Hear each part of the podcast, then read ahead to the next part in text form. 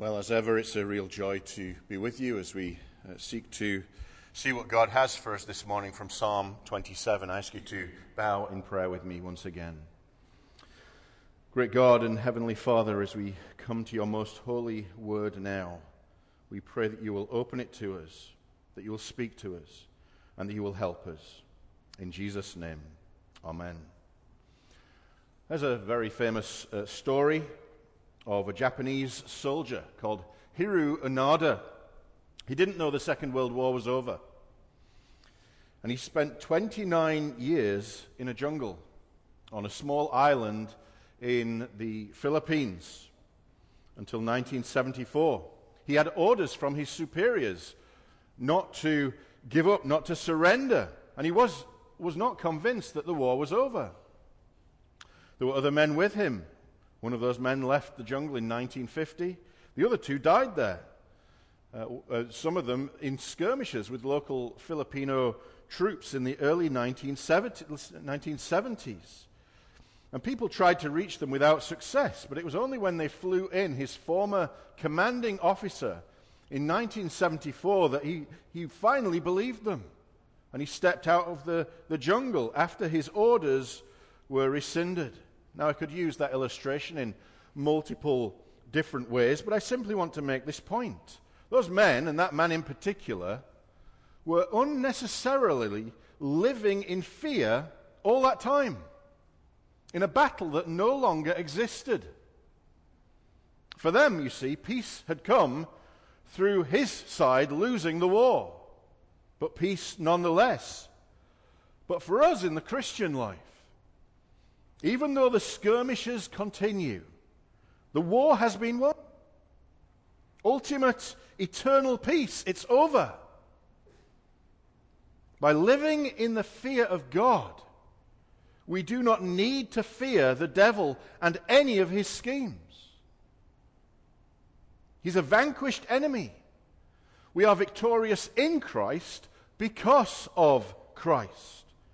And therefore, even though we have very real enemies today, we can live with fearless trust in God. I wonder then if I, should, if I was to ask you, should we fear anything? And I think there's a different response uh, for the believer and the non believer. But as a believer, should you fear anything? And Scripture tells us no and yes. Be patient, let me explain, because we need to define our terms carefully so that we understand what Psalm 27 is teaching us alongside the wider teaching of Scripture. This is a personal yet intense psalm. It's a comforting passage and it's a terrifying passage.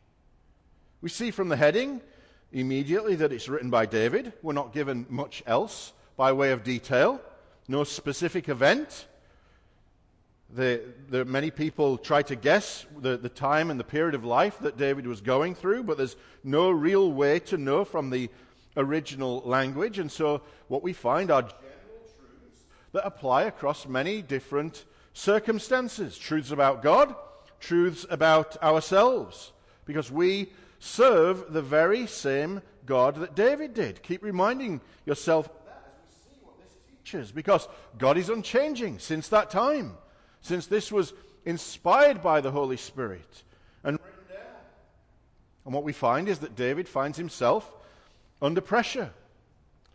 And he turns to consider God's attributes, his faithfulness, and expresses his fearless trust in him before, during, and after difficulty. In the light of those truths, he, he, he considers his opponents. He looks at his enemies and he sees them as unworthy or worthless relative to who his God is. That's what we're going to consider and apply to our lives today, this morning. And I want to break this up into four points. If you are using the English Standard Version, they have the four different sections there with spaces in between them. It's interesting that Pastor and Old Testament scholar Dale Ralph Davis calls this a paradoxical psalm. Why? Well, he sees the first part, the first half,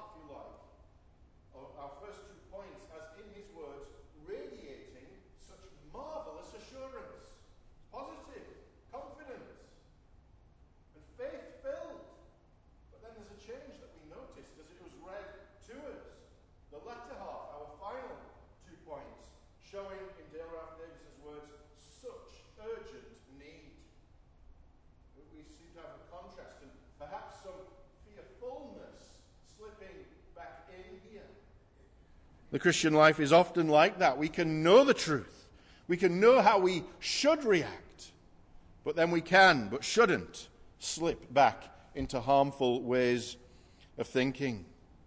It's this tug of war that's been described. And when life deals things to us in God's providence, we can react in different ways and vacillate, even as believers. We can feel some insecurity. We can feel some fearfulness, some trembling again. We can go between confidence and cowardice. See, that's often the pattern of the Christian life. But you see, what we find here in Psalm 27 is not a question of David's salvation or your salvation. No, this, this is the battle within the believer. That's settled. And so, what I really want to show you today is, believer, how to set your feet on the healthy path of fearing God and therefore not having to fear anything else. Look at the text with me. Consider our first of four points as we ask how can we live that life of fearless trust in God? And this is the longest point by far, so I don't want you to get worried. Our first point is this you need to be dwelling on God. Verses 1 through 3. Notice here as we, we, we read that verse 1 looks at David's present relationship with God. The Lord is my light, present tense, and my salvation. Whom shall I fear? The Lord is the defense of my life. Whom shall I dread? Verse 2, you, you see the difference if you glance at the text here. It starts looking backwards at the past when evildoers came to me. They stumbled and fell, past tense. And then verse 3, future tense. Though a host encamp against me, if that happens in the future, my heart will not fear. Though a war arise against me, in spite of this, I shall be confident. You see, here David has past, present, and future confidence because of his God. So in verse 1, we're told about this Lord, Yahweh, the personal, the covenant keeping God. Not a God out there that's distant. But this first section shows God as personal. He says, My twice, my God. And then he opens up some of what we know about God, and two metaphors jump out. He is light and he is defense. My light, my defense. We know what light is, don't we? It dispels darkness, it averts danger, it gives direction, it gives gives help, it shows us where to go, it reveals reality, it uncovers our sin, and God is the source of that light, the source of wisdom. In the New Testament, Jesus Christ is, calls himself the light of the world. And Jesus in John 12, 46, I have come as light into the world, so that everyone who believes in me will not remain in darkness. 2 Corinthians 4 6 For God, who said, let, let, Light shall shine out of darkness, is the one who has shone in our heart to give us the light of the knowledge of the glory of God in the face of Jesus Christ. See, Christ is the, the brightest, inextinguishable light source. He's the creator of light. But without God, you see, that's the contrast. It's, it's pitch darkness. You can't even see your hand in front of your face. It's distress, it's sorrow, it's confusion. And there's danger, but you can't see it. Every step you take is treacherous. And the point here is that you need the Lord to be your light, your salvation. But also, you need to, the Lord to be your defense. That second clause in verse 1, or the stronghold. And we see that in many different words, it's uh, different ways, and we can uh, find it as a place of safety in scriptures, of protection, of refuge. It's a stronghold, it's a fortress. That's the, the picture. It's a protected, it's a, a fortified place. The Lord looks after David. He keeps, keeps him alive. He's the defense of my life. And multiple other places in Scripture that you can turn in, in the Proverbs and the Psalms, where you see strong towers and fortresses and shields and Psalm 125, verse 2, as the mountains surround Jerusalem, So the Lord surrounds his people from this time forth and forever. Psalm 62 talks again of being my rock, my salvation, my stronghold. What's the application? I shall not be shaken because of who my stronghold is. He shields and protects us. He fights for us, as Exodus 14 tells us. He's the defense of my life. He's the deliverer. He's the rescuer in salvation. But now, as a believer, he's our defender. You look again at verse 1, both of those words or descriptions lead to two questions. Because he is my light and salvation, because he is the stronghold or the defense of my life, here are the questions Whom shall I fear? And whom shall I dread? Whom shall I be afraid of? And that's where we need to pause and explain and consider exactly what the Bible means by that word fear. Because it's richer and deeper than you might think. So, this is what I want you to grasp, you see. I want you to think about two types of fear. And that first is, is terror, being scared, being terrified when an enemy is there.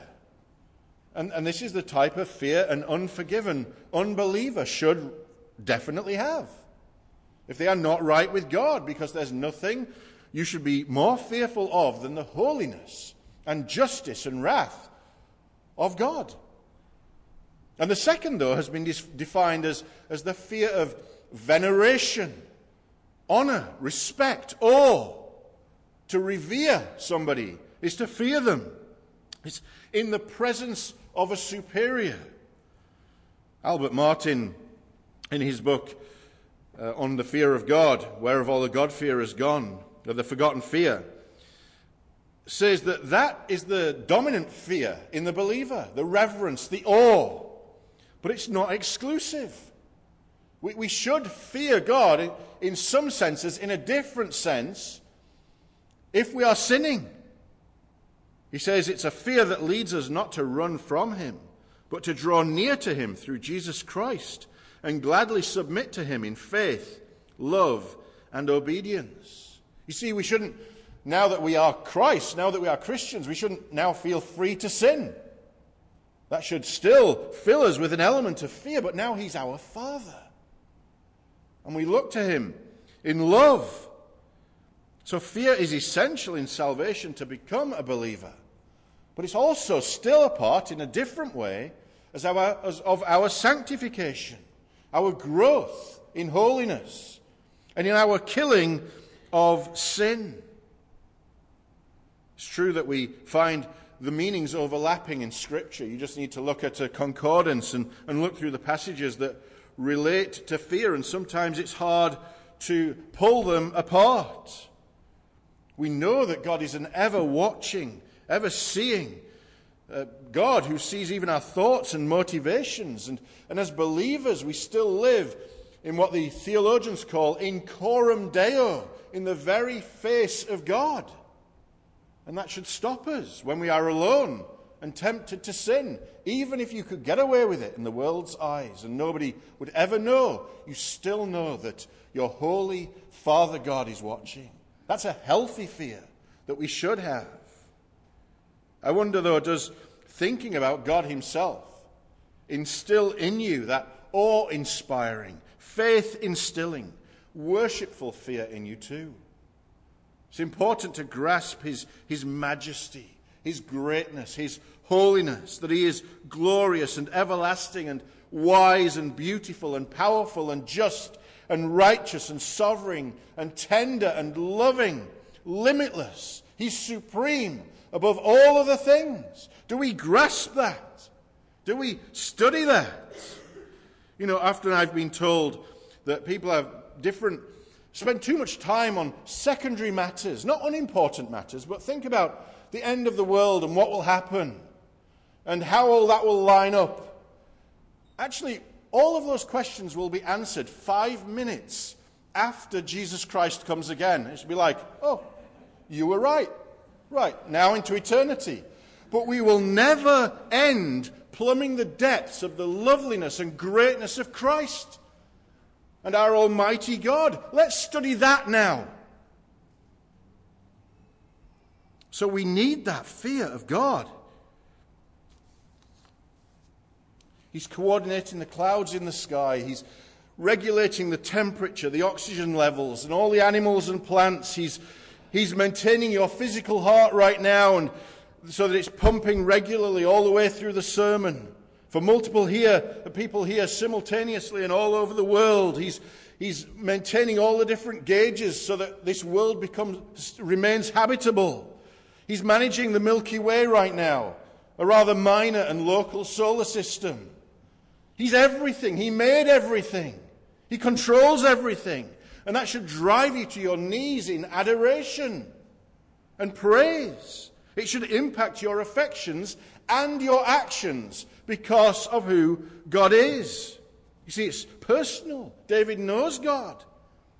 He sent his son, made of flesh and blood like us, in weakness in his humanity. He sent him to a defined geographical area in his vast creation to pay the price of the sin of his people. Why would he do that? Because it brings him maximum glory, the confessions tell us. And therefore, we should rightly give him that glory in reverential worship. Fear him. It's not a negative thing, it's a beautiful thing. Fearing God rightly gives your life purpose and meaning. It's practical, it's active, it's ongoing. It's a way to live, living in worshipful fear, walking in it, all to His glory. Richard Alleine, in his wonderful book, Heaven Opened, shows us how these two meanings of fear can be combined for the believer. He says, To fear God is to have the awe of God abiding upon the heart to be under a sense of the majesty and glory of the Lord shining forth in all his attributes, especially in his holiness and omniscience, that he knows everything. The glory of his holiness. And then he says, and the sense of such a holy eye upon the soul strikes it with dread and consternation. Similarly, maybe you know John Bunyan's Pilgrim's Progress.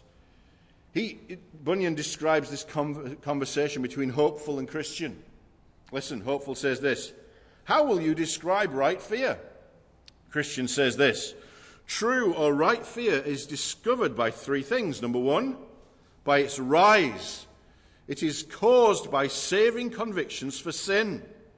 Number two, it drives the soul to lay fast hold of Christ for salvation.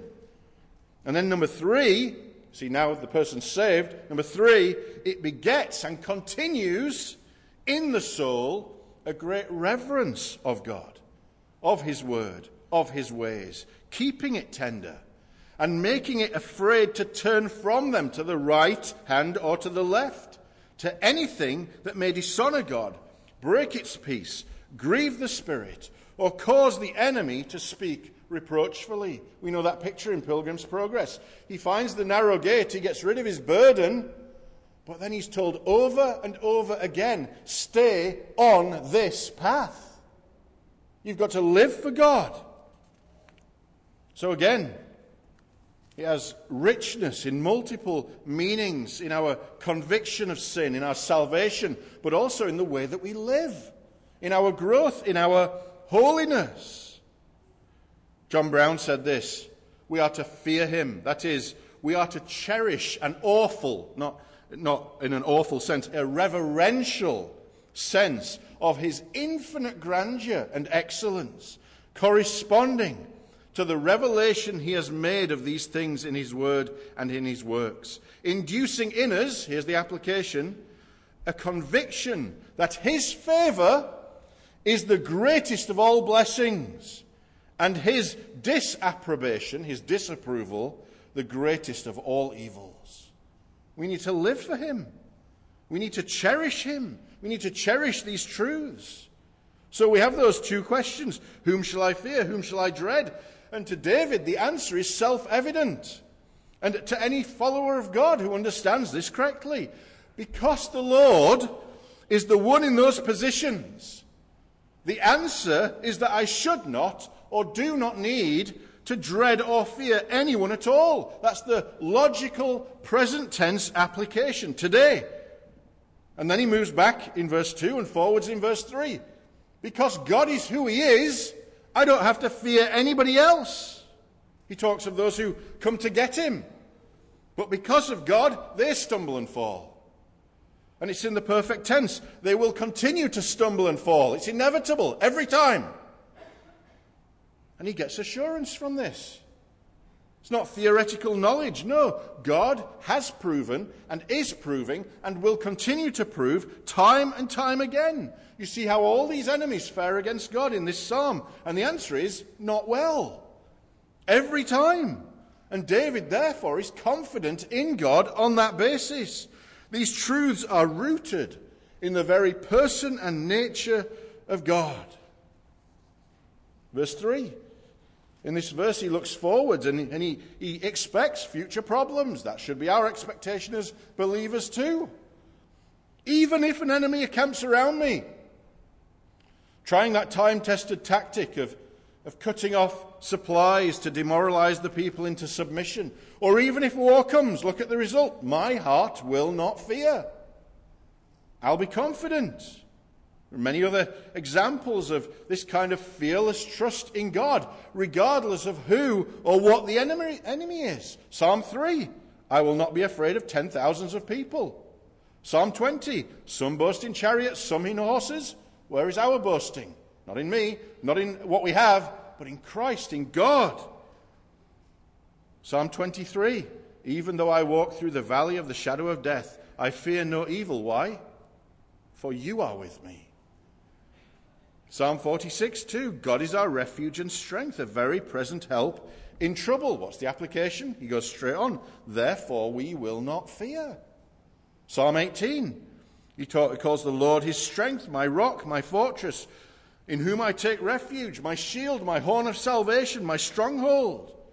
And then he says, I am saved from my enemies. When he is your God, it does not matter who the enemy is or how many of them there are. You see the progression from verse 1 through 3. Look again. Of whom shall I be afraid? He's talking about a singular individual. To a vast host surrounding him in verse 3. It's irrelevant whether it's an individual or the whole world. Relatively speaking, compared to God, they are nothing.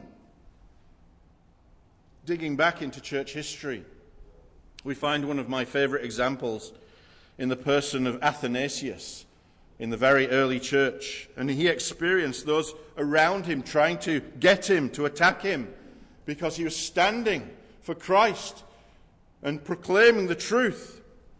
And if you know your church history, you know that there is a famous Latin phrase associated with his ministry there in North Africa Athanasius contra mundum. Athanasius against the world. But it didn't matter. Because this God was and is his God. And this God is your God, believer. We're in a place where evil men, men who are anti God, are, are still around. But he is your God, believer. Doesn't matter how many of them there are. So, in one sense, you see, we don't have to fear, because who is there to be afraid of? But it's because we do fear God in that right sense that we don't have to fear man. It's William Greenhill, the Puritan, who said, When the fear of God is strong in your heart, then the fear of man ceases. William Gurnall rightly says, on the coffee cups in the cafe at my place of work down by the airport, he says, We fear man so much because we fear God so little. One, cure, one fear cures another. So if you fear God biblically, you don't need to fear anything else. Doesn't matter what the danger is. By fearing God rightly, you will not fear man or Satan. Romans 8, of course, he asks, if God is for you, who can be against you? No one can separate you from his love. But if you misunderstand this, you can become a prisoner to fear. It can hamstring you. You can be paralyzed by it. But it shouldn't be that way. Listen to the instructions given to God's people in Deuteronomy 10, verse 12. Now, Israel, what does the Lord your God require from you but to fear the Lord your God, to walk in all his ways and love him, and to serve the Lord your God with all your heart, with all your soul, and to keep the Lord's commandments and his statutes, which I am commanding you today for your good? So we firstly see in our longest point dwelling on God. Knowing Him is the foundational part in David's life of fearless trust. You must first fear God, and it will transform you from death to life, unbeliever to believer. And then you continue to live in that context, in awe and wonder of your personal and, and sacrificial God, who is your light and salvation, and the defense of your life, the stronghold. And then you will grow to become more like Christ, living as a fearful Christian, but fearful in God. Now look at our second point in this second section. When we consider still how can we live lives of fearless trust in God, verses 4 through 6, you need to be dwelling with God. With God. There have been many great military leaders like David, but you see, he has a bigger desire than any of them. Many have conquered much of the world but don't have this most important of desires that we find in these verses here. Maybe you can think of all the people in the news today, uh, those who we might consider who have received everything that you could possibly receive. Maybe a famous sportsman or a businessman like Jeff Bezos or Richard Branson or Elon Musk. They've conquered the world, so to speak, and will have earned more than all of us combined since this service started than we will in our lifetimes. But you see, they need this desire of David to be, to be living a truly victorious life. If they or anyone else does not have this desire, their life will ultimately be a tragic one. So don't, don't miss this, this first part of verse 4, where David expresses this one thing, one wish one prime desire above all else, above worldly riches, above all acclaim, above any other treasure. This is the main request of the psalm. One thing have I asked of the Lord, that I will seek after, that I may dwell in the house of the Lord all the days of my life, to gaze upon the beauty of the Lord and to inquire in his temple, to live in God's presence. To gaze upon all his beauty and perfection, to enjoy him, to delight in him, to rest in him, to rejoice in him, to continually desire him and long for him, to overflow because of what we know about him, because of his faithfulness, because of his attributes, trusting in his protection. We have that account in Exodus 33 and 34 where Moses is in the cleft of the rock, and the beauty and glory of, of God, it, it passes by, and he gets the slightest of glimpses. Where's Moses? He's on the ground in awe and reverence and worship. When we understand God, when we dwell on Him and in Him, it leads us to worship. It leads us to want more, to dwell with Him. Psalm 37 Delight yourselves in the Lord. Psalm 34 Taste and see that the Lord is good. Blessed is the man who takes refuge in Him. You see, David's request, building on his confidence in God, is to seek the Lord, to continually dwell with Him, to behold His beauty, to delight to gaze continually, to examine, to consider, to scrutinize. You look here, where does he long to be? In the house of the Lord, continually to meditate. You see, we can, we can see also further on, he talks about his tabernacle or, or shelter in verse 5. And actually, that, that word for shelter in verse 5 that we find is, is used elsewhere in Psalm 10 and Jeremiah 25 as a, as a lair for a lion. Who's the lion? We're protected by him. That's the point. He's in the secret place. He's in, he will hide me. He will lift me up on a rock. You see, it may be referring to either his desire to be specifically in God's house worshipping regularly, or more generally, speaking of wanting to dwell all day, every day with God wherever he is.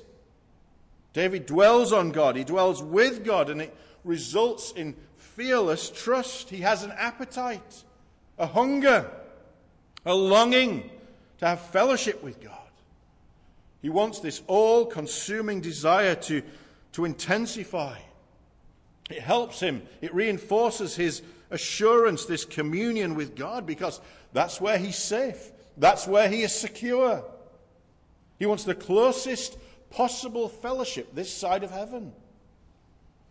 He has an insatiable hunger and thirst and desire for intimacy with God. That's not just for heaven, you see. It's not just for pastors or the super spiritual people. of course not. It's for anyone who seeks it. As the deer pants for the water, so my soul pants for you, O God. Thirsts for you, the living God. Our verse is quite a picture of protection. He's safe. He's hidden away. He's out of reach. He's high up on a rock. He's on a sure foundation, in a shelter away from danger. He's saying the same thing in different ways, multiple times. He's safe, layer upon layer, telling us he's safe with God. Psalm 34, verse 7 tells us the angel of the Lord encamps around those who fear him and rescues them. And so, because he's safe, because he's beyond any kind of danger, he can say in verse 6 with, with fearless trust, And now my head shall be lifted up above my enemies all around me, and I will offer in his tents sacrifices with shouts of joy.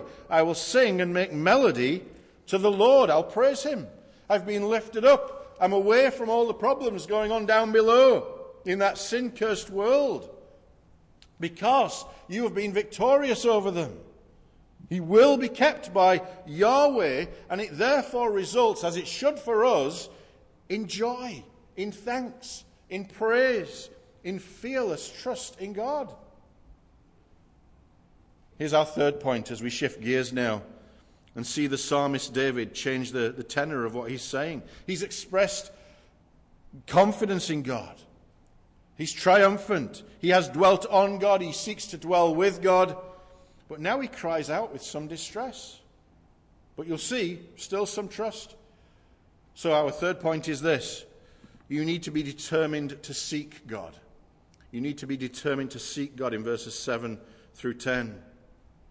Commentators Jamieson, Fausset, and Brown here say that we have a transition from a triumphant confidence to a mournful supplication, descending in thought from heaven to earth. He vividly realizes his pressing dangers, what's happening today, and so cries to the Lord not to forsake him. He pleads with God in prayer. In verse 7, he's crying out for an answer. Then in verse 8, we see the command from God to seek his face.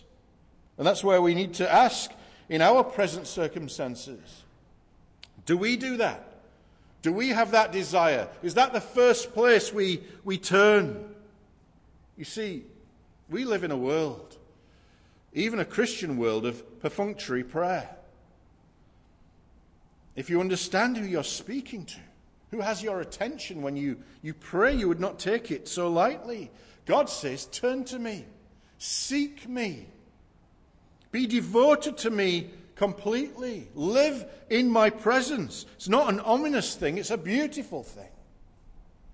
We want to please God. It's not like living continually with a policeman in uniform, always ready with his little book, constantly on edge. You know how you change your driving when you see him parked there in his blue car. No. To live in God's presence is a delight. You want to please him, you want his approval, you want to bring him glory in all that you do. You need to live with that mentality, knowing that He watches on, that He is disposed towards you, that He loves His child. Notice how in Romans 3:18 that if you do not fear and seek God, it impacts how you live. Passage tells us there is none righteous, no, not even one.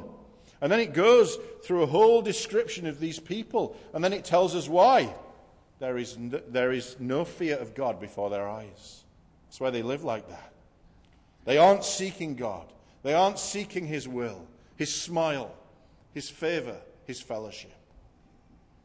No, in contrast, you need complete devotion to God, asking Him, petitioning Him, worshipping Him, having full confidence in Him seeking the face of God in every situation, to, to focus on the faithfulness and, and goodness of God in every circumstance. Seek is a command. Here, it should be an insatiable craving, a continual action. But even here, when David is asking these questions and pleading, verse 9 shows us that he hasn't forgotten what God has done for him. He says, You have been my help. He knows that even if those closest to him step away, God won't. And to be in his presence is such a comfort, a guaranteed protection. Know God, dwell with God, seek God continually, submit to him in all things, live for him.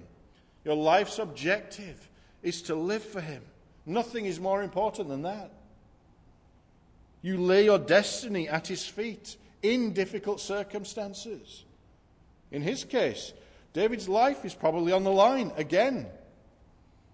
And yet he can see the faithfulness of God and, and rest in that. You're a living sacrifice for his cause. He's everything to you, surely. And when you surrender your all to God, Satan and his minions and followers have nothing on you.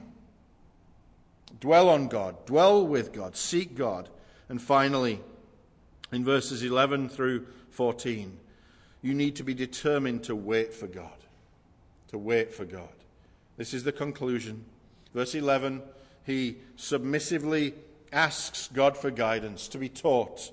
He desires a level, a straight, plain, a path with no hindrances, no obstacles, no blockages.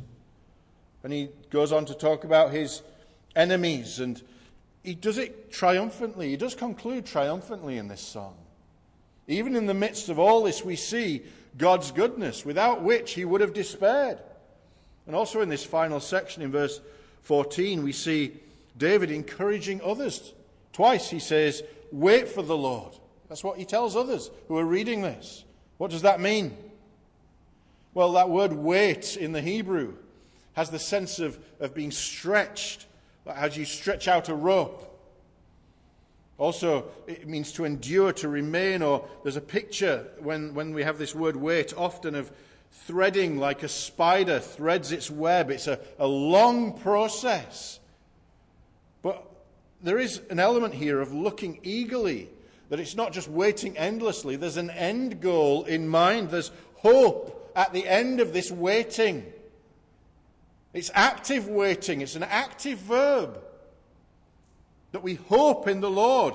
We eagerly wait for Him, knowing that He cares, knowing that He is faithful, showing patience, knowing that He is all powerful and all knowing and all wise. I could turn you to so many places where we read of believers God's people waiting on God. It's a normal experience throughout Scripture, throughout the whole of church history. We hear echoes of our psalm in Psalm 25 Lead me in your truth and teach me. For you are the God of my salvation. For you I wait all the day. Active waiting, not passive waiting. Hosea 12:6 Wait for your God continually. Psalm 37 7 Rest in the Lord and wait patiently for him. Again, similar exhortations found elsewhere. Psalm 62, verse 1 My soul waits in silence for God. From him is my salvation. He is my only rock and sal- salvation, my stronghold. I shall not be greatly shaken. Psalm 130, verse 5 I wait for the Lord. My soul does wait, and in his word do I hope. Again, active, forward looking. My soul waits for the Lord more than the watchman for the morning.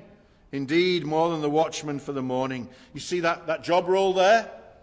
There's an anticipation that something is coming. The sun will rise.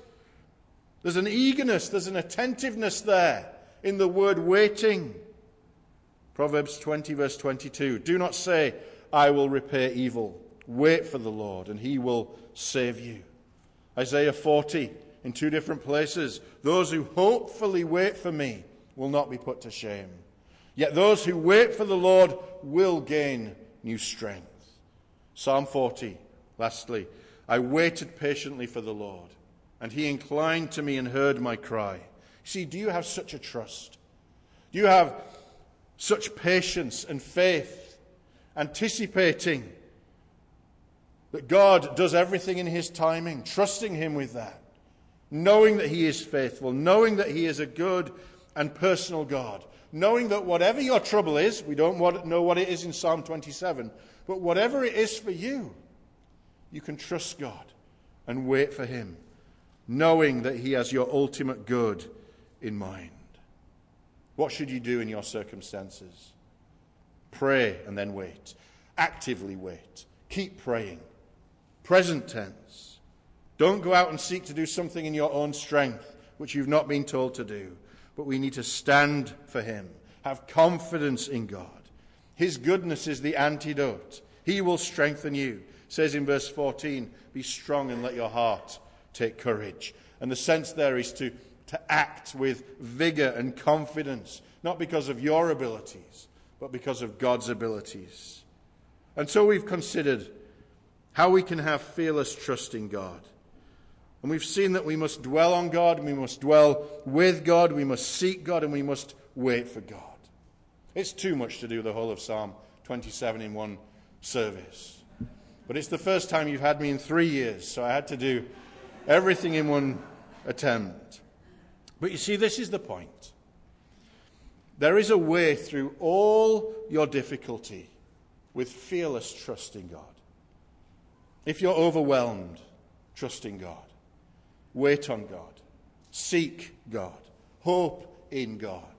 Understand who God is, who the object of your faith is.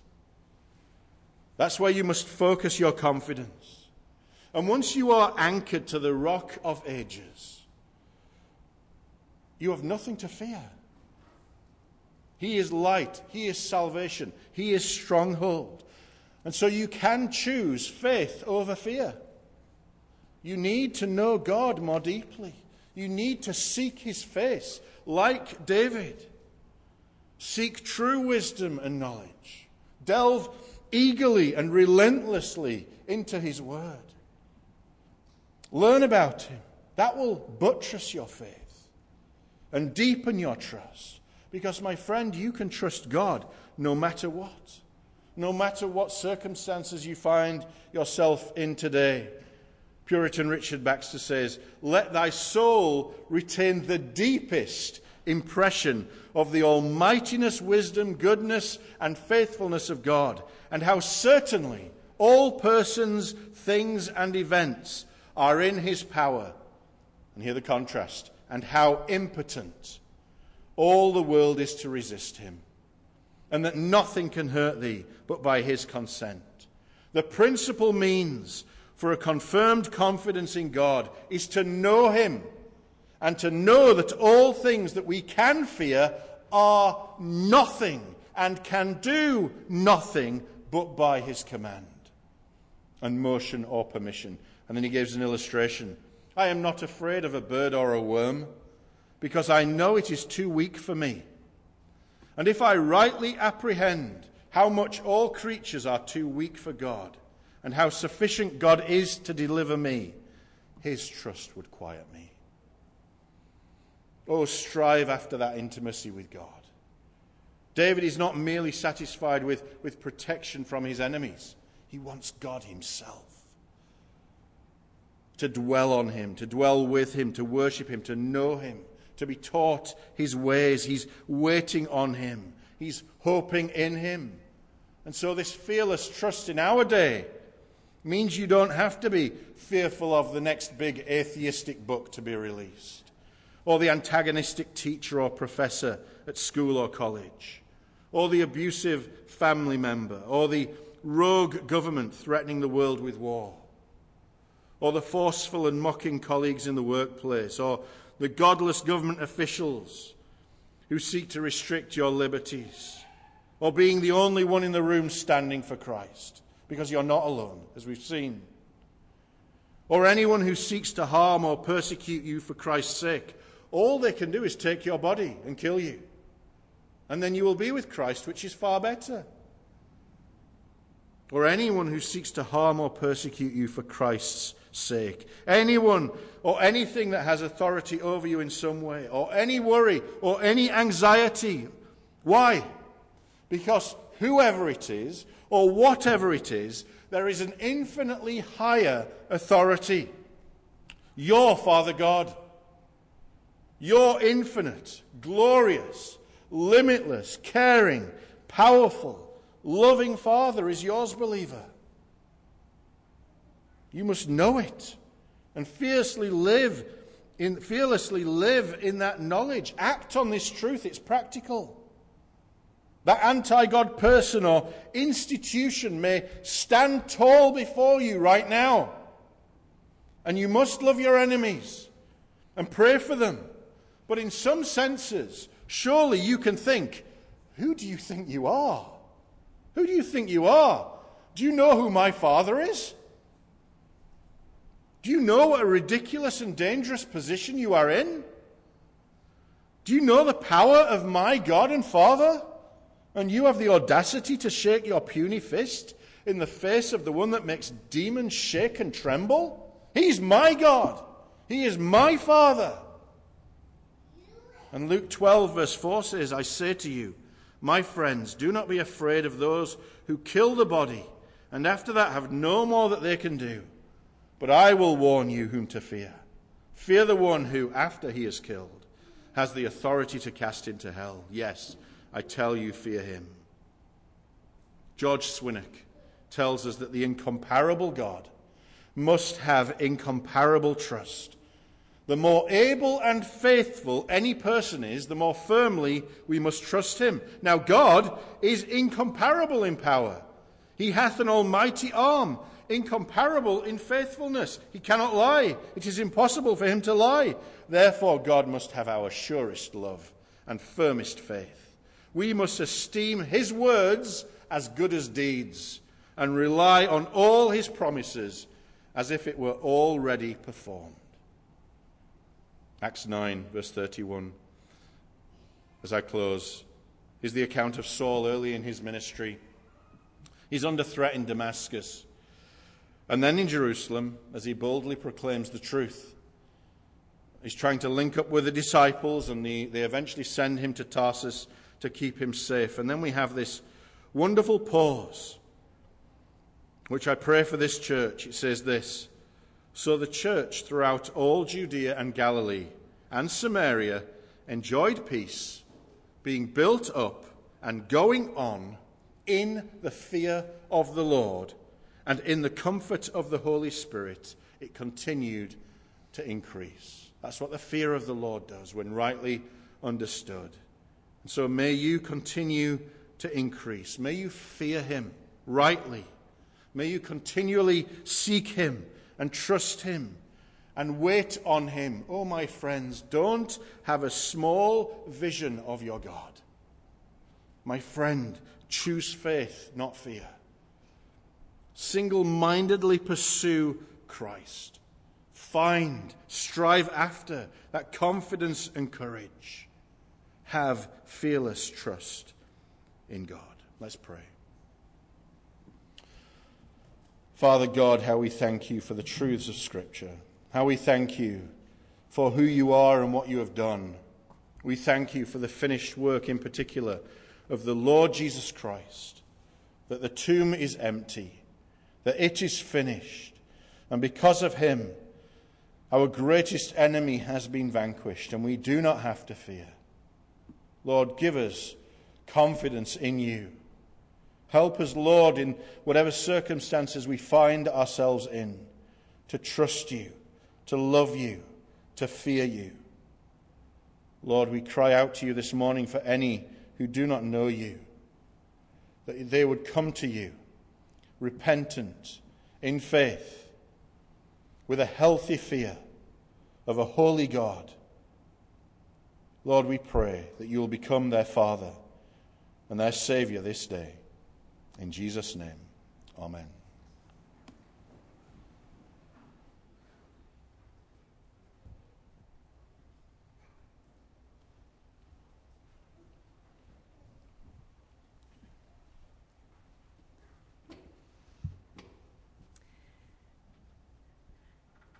Pastor Woolen uh, referenced Psalm 130, verse 5, which is the psalm that our song of response is based on this morning, and that encouragement for the active waiting and the hope that comes at the end of that waiting.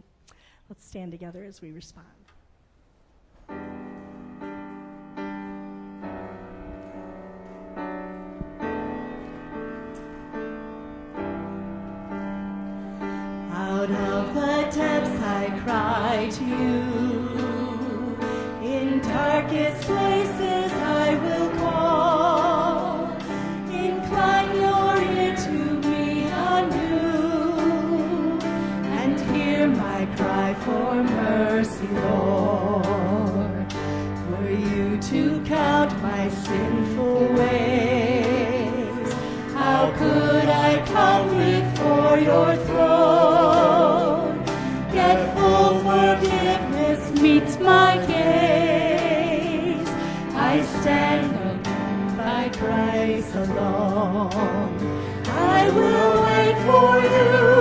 I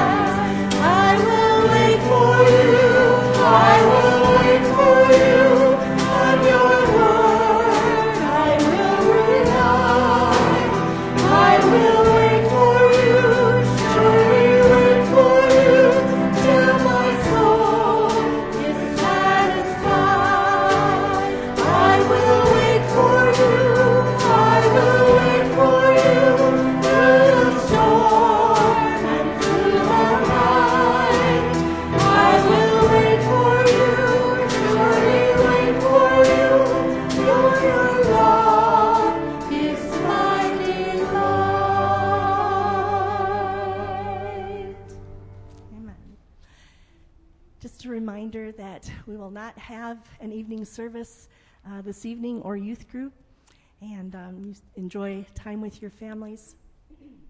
Excuse me. For